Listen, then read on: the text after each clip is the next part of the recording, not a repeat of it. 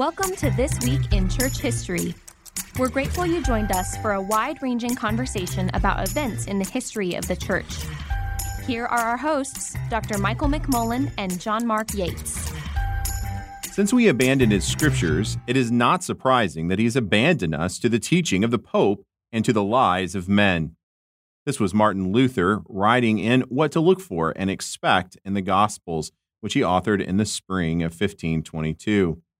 A few months prior, on May 4th, 1521, Martin Luther was on his way home from a trial called the Diet of Worms, where he is marked as a heretic. While on the road, he is grabbed and secretly transported to the Wartburg Castle near Eisenach, where he lives for a time in hiding. But he is still at work and has a very productive season of publication. So let's talk about that. And to join me today is our special guest, Dr. Stephen Eccher.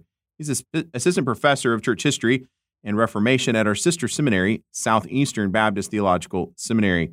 Dr. Eccher is a two-time graduate of the University of St. Andrews with his Master's of Literature and his Doctor of Philosophy. He also holds his MDiv in Biblical Languages from Southeastern. He's published numerous articles on the Reformation and contributed to multiple books on the same subject.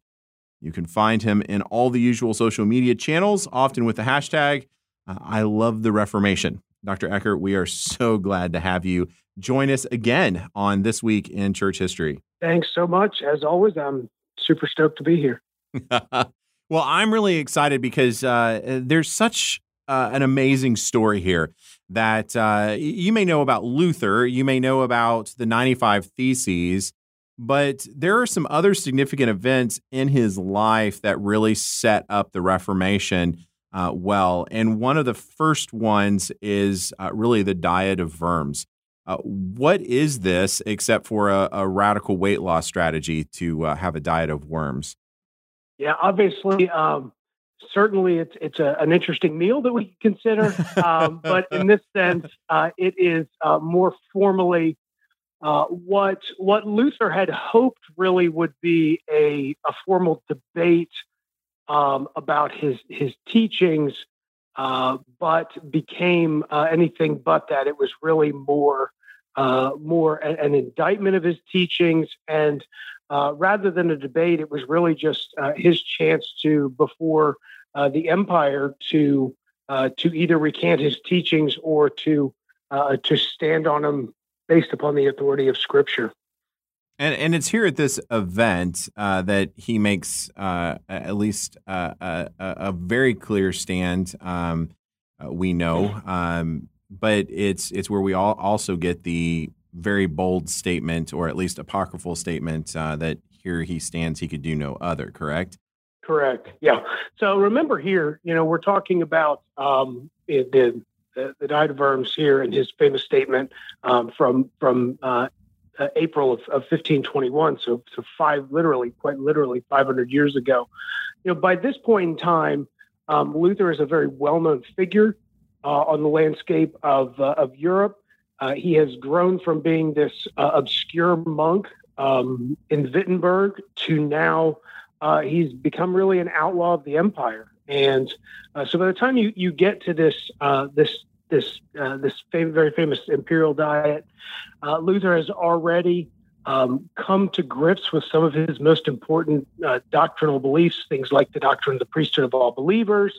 He's already, going back to 1509 in the Leipzig debate, he's already come to this affirmation of sola scriptura, that is the Bible being the normative authority when it comes to establishing doctrine in church practice. He's already been both under the threat of papal excommunication and now formally excommunicated. And so now he's basically been cast aside by Rome. He is a pariah in many, and basically in all Roman Catholic circles, though he's beginning to become really a well-known household name throughout certain parts of Europe. And certainly we know by 1521, they're reading Luther's writings, not just in Germany, but they're in places like England. He's becoming really a celebrity by this point in time. And yet now this is the time when he's going to be formally examined by the empire. And so at the Diet of Worms, for instance, he's he's going to stand quite literally before the Emperor Charles V and face these charges and these requests ultimately for him to recant his teachings. And so it's one thing to have the weight of the Pope with his spiritual authority, but now you actually have the civil authority of the Emperor himself. And so he goes to Worms, not even sure that he's going to leave. I mean, he knows that there is a very real possibility that he'll lose his life as a result of this. And I think as we talk about his story, I think that's one of the things I encourage people to always remember in this. We know the end, right? Like we know that Luther lives till 1546, that he dies in his bed surrounded by friends, right? We know that. He doesn't. Right. And so we have to kind of keep that in mind, that the weight that is really on him in these moments. So let me ask some basic questions, too, for some of our listeners who may not be familiar with some of the Reformation concepts. Like, explain, what is a diet, and what does that mean when we talk about the Diet of Worms? Worms is a city, and when we've talked about it as this this assembly, what is the diet? Why this title, diet? Yeah, so I mean, it's a formal imperial convening where they're going to consider certain issues that have a bearing upon society as a whole, and so. In this sense, this is why the emperor is there, as opposed to the Pope or even the certain other religious figures. And so, in this sense, then what you're seeing is, because you've got the wedding of church and state for matters like this, that even as we think about them as theological matters, they also have a bearing upon civil matters as well. And so now, this is really the empire's desire to deal with the Luther problem specifically because of the sake of, or for the sake ultimately, of unity of the empire. You're starting to already see fissure and fragmentation. And so this is a formal gathering to deal with this. Again, Luther thinks this is going to be more of a debate, a chance for him to maybe make his thinking more clear. But at the end, in fact, basically all of his writings are laid out on a table, and he's asked in one sweeping statement to either affirm these writings or recant them. And so even in that moment, Luther asks that they be divided up. I mean, he says, surely there's some of these writings that you guys would agree with. Not all of, certainly they're not all scathing writings like his very famous polemical treatise from 1520. But they're not interested in that. They're interested in a yay or a nay, again, because they're just trying to deal with this on the civil level to address this fracture and fissure. And so you can feel like the weight of this. Luther actually asks for the evening to consider this and to ultimately then come back and make a stand on this. I think it's also important to remember that in a very real sense that there is a lot of weight. This is a stressful moment for him. At the same time, again, he is a very popular figure. It's not like he just comes into town on his own. I mean, he comes in almost with an entourage. There was a Roman Catholic papal legate that was there who had written back to the Pope and said, of the people who are at Worms, 90% of them, in essence, are shouting and cheering the name of Luther in support and adoration. The other 10% are just shouting things like "down with the Pope." And so he had Luther by this time is really tapped into a grassroots movement, has really tapped into the German populace through writing and doing theology in their native tongue. Talking about things like the doctrine of the priesthood of all believers, inviting German laity into doing theology. These are the things that are invigorating to them. They're enfranchising to them, and so they're very supportive of him. So it's not as if it's as dire as sometimes we think, and yet he's standing before the emperor saying, "I'm unwilling to recant because of my stand on the authority of Scripture." And that is such an important claim, and actually part of our story as we kind of move forward. But let me ask this question first. Here's this imperial diet. We have the full force of the ecclesial and the secular authorities. all present, how is it not that Luther is arrested and simply tried as a heretic right then and there? How is he allowed to start walking home? Yeah, well, remember that we think of this largely on a theological and a religious level, but obviously politics plays a crucial role in this. And so in this case, there is a man by the name of Frederick the Wise, who was the Elector Prince of Saxony, who was not only the elector of the region that Luther was serving in Wittenberg. Not only was he one of the principal supporters of the University of Wittenberg and things like that, but he became an advocate and a supporter, a defender of Luther, mm-hmm. even as Luther was doing things that undercut certain aspects of Frederick's life that were very, very prideful to him. For instance, I mean, Frederick the Wise had a massive relics collection in yep. Wittenberg. That was how the 95 Theses came into being and being published on October 31st of 1517. Pilgrims were coming to Wittenberg to see Frederick's relic collection and to receive a papal indulgence. And so this is why he did it on that day. And yet, even though Luther's doing certain things that may have undercut even some financial components of Frederick the Wise, there's also a sense in which Frederick knew that this was a chance for Germany to gain more independence mm-hmm. from the Roman authorities. It was also a way for him to champion his university. I mean, who doesn't, in this sense, all press is good press, even if it's right. bad press.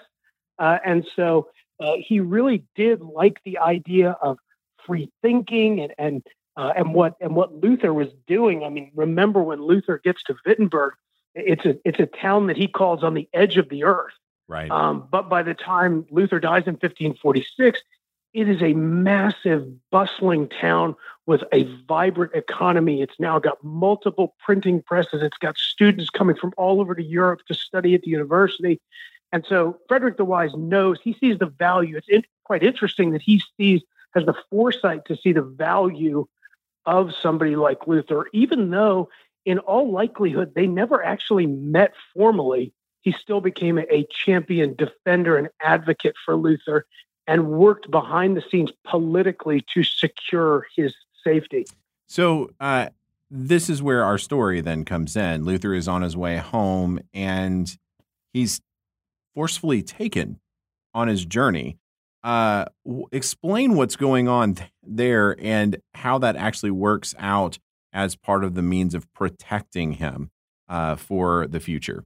Yeah, so in essence, after we call this his famous mic drop moment at Worms, Luther eventually will leave again with a small entourage heading back to Wittenberg. And again, these are multiple day treks from various locations, stopping in different places.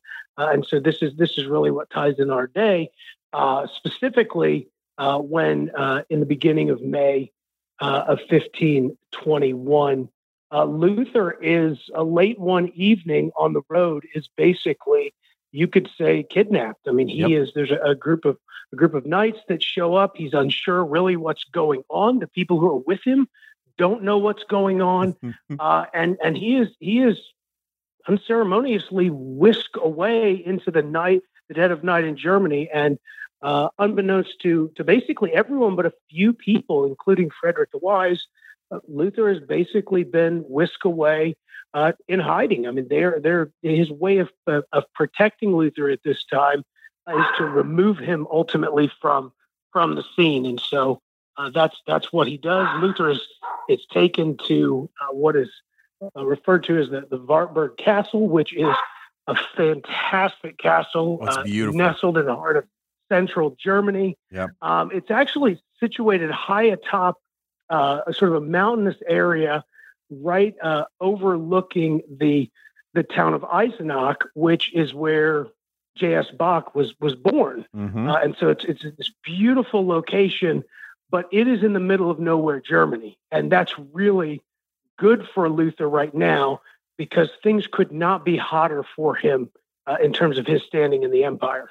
And while there, I mean, they create a whole identity for him and other pieces so that he essentially is able to just stay for several months without without anyone questioning who he is or what's going on, or with news getting out to others that this is where he's been squirreled away. Yeah, basically he's hiding there in anonymity. There's one very famous oil painting by Lucas Cranach of Luther with a beard. It's the only time that you see Luther bearded. Mm-hmm. You also see that he's grown his hair out. His famous monk tonsure, the unique monastic haircut that basically follows male pattern baldness. Let's just be honest about it. Has been removed. He's now filled in his hair. And so he's hiding under a pseudonym of Knight George, and is basically in this north tower of this large castle with a bedroom and a small room to do his work. And he's there for 10 months, and yet he's still, even in hiding and in isolation, he's still thinking, he's still writing, he's still communicating, sending letters back and forth to people in Wittenberg. He's still overseeing his Reformation, but he's doing it from this hidden location. So while he's there, the bulk of the production of his translation of Scripture comes to fruition. Was this kind of respite exactly what was needed for the production of such a massive work? It certainly lended itself to that work. Luther actually in his writings lamented the idleness of this 10 months. And yet you look back at it, and he was writing countless letters to people. He put together an entire German postal set. He wrote some of his my favorite treatises of his, like things like the misuse of the Mass. Mm-hmm. He's thinking about more formally, how are we going to reform the German church once I get home? And yet, he says this is all idleness. And so it's really at the end of this time, around December of 1521 on into January of 1522, that he decides in this moment to go about translating the Bible into German, which incidentally wasn't an innovative thing. We think of this as innovative, but at the same time, there were at least 14 German translations of the Bible mm-hmm. at that time. And yet this is the moment for Luther to place his stamp on this and to do things his way, which his German Bible then becomes really, I would say, one of his two or three most important literary works of his entire career. So while he's producing this incredible translation, which while there were other translations available, Luther intentionally prioritized a readable translation for the laity. Right. And correct. So that they could understand it, they could read it, they could grasp the Word of God. So with the significance of the Scriptures itself, this is, bearing out Luther's own understanding. It's through his exegesis of the New Testament itself yep. that is breeding in him the and birthing out of him the Reformation there in Germany. So this just to me seems like the perfect and fitting component to produce and to work on while he's squirreled away in the tower in Germany. It's really, for him, it's a great opportunity to do a couple of different things. One, it's to give God's people an updated version of God's Word in a way in which they can understand it. He translated the Bible not in a literal sense, but in a, as he would say, more sense to sense. And so yes. he wanted it to be something that the people could understand. And so in this sense, this is where he actually takes the German language, which at the time is fragmented into all sorts of different dialects, and he helps to bring those together as best he can and selects terms and a prose that roughly 80 to 90% of most German-speaking people at the time would have been able to understand. Mm-hmm. And so he brings that all together. In fact, he helps to establish more formally the modern German that we have, even creating some 300 different German words that didn't exist at the time. So he's actually creating a vocabulary for the German-speaking people. But more than just giving them God's word in their language, he was also doing something more subtle that I think most people don't understand, and that is to realize that every translation of the Bible is an interpretation of the Bible. And so what he's doing here is he's not just giving them the text of Holy Scripture, but he's doing it also through his interpretive lens. And he does this really in a number of different ways. He's got prefaces, for instance, that instruct the reader how to read the text through his law gospel dialectic. He's got glosses in the margins or interpretive frames of reference, ways to think about and interpret the text itself. He also very famously does a number of different things in terms of the selection of words. So very famously, for instance, in Romans chapter 3, he'll stress certain terms in the text itself. And so just as an example of that, so like in verse 20 of 3, verse 19 of 3, he'll emphasize, instead of the focus of the being in the law, he focuses on the weight of being under the law, to emphasize the being in the law is different than being under the weight of the law itself. And of course, then later on in Romans chapter 3 and verse 28. He talks about, which is a passage where Paul is talking about humanity being justified apart from works. Luther actually just throws a word in. He throws the German word allein in, which means alone. And so to emphasize that it is faith alone that is what gives a person a right standing before God, not the works itself or not the law itself. And so this, again, is his way of providing an interpretation of the text by his very means of translation. So incredible. 10 months after making a bold declaration, after a kidnapping that we're remembering today on This Week in Church History, and then Luther just sets to work. And it's this translation that becomes part of the backbone of at least the Reformation happening in Germany. He comes out of hiding to deal with heresy in Wittenberg that his fellow colleagues, the University of Wittenberg, are a little frustrated with and need him to come and address. That honestly, in that case, dealing with his Zwickau prophets, they are basically making their interpretations that of their own making.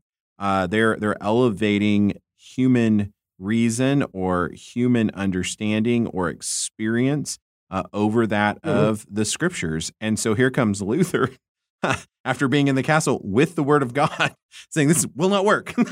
And he eventually comes back in public with the text and again, reemphasizing to the people that this is what matters. This is where we have to derive our authority. Yeah, and it's really fascinating because really what he's doing is he's fighting a battle on two fronts at that point, because he is dealing with his Zwickau prophets who have this ongoing progressive form of revelation that is very contradictory to what he understands as the normative authority of Scripture, this notion of sola scriptura. But he's also got to deal with his one-time friend and colleague, Andreas Karlstad, who's taking a very literalistic, or we sometimes refer to as a biblicist interpretation of the text, a very simple, plain rendering of the text.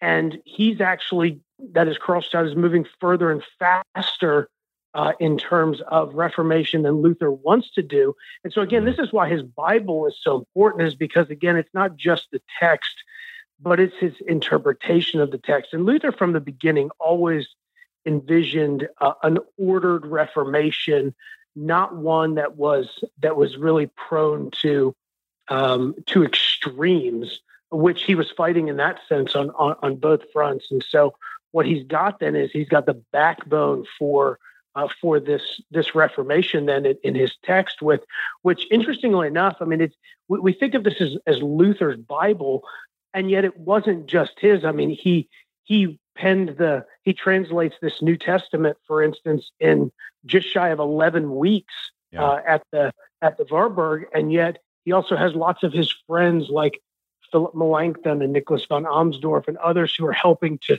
do the revisions and look this over. And then when it came time to do the Old Testament, which is a massive undertaking, again, enlisting gospel partners and friends to help him in that, until that was ultimately published in the early part of the 1530s.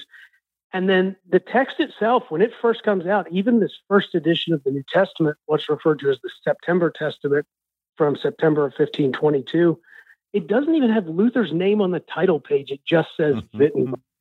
There's a sense in which this is really not about Luther, right? And it really, in that sense, was never about him. It was about getting God's word to the people. In that sense, he really was just an instrument, you could say a medium, to helping them to have a greater access both to God and ultimately to his word and the Holy Scriptures.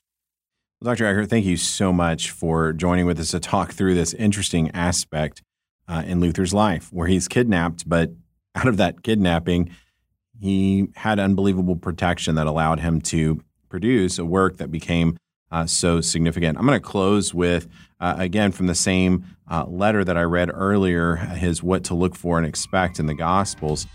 He states this at the close of that letter: "Oh, would to God that among Christians the pure gospel were known, and that most speedily there would be neither use nor need for this work of mine, that there would surely be hope that the Holy Scriptures too would come forth again in their worthiness." Fitting word for us today, even in the 21st century, as Luther pins that 500 years ago. Thank you, listener, for joining us for This Week in Church History. We look forward to seeing you next week.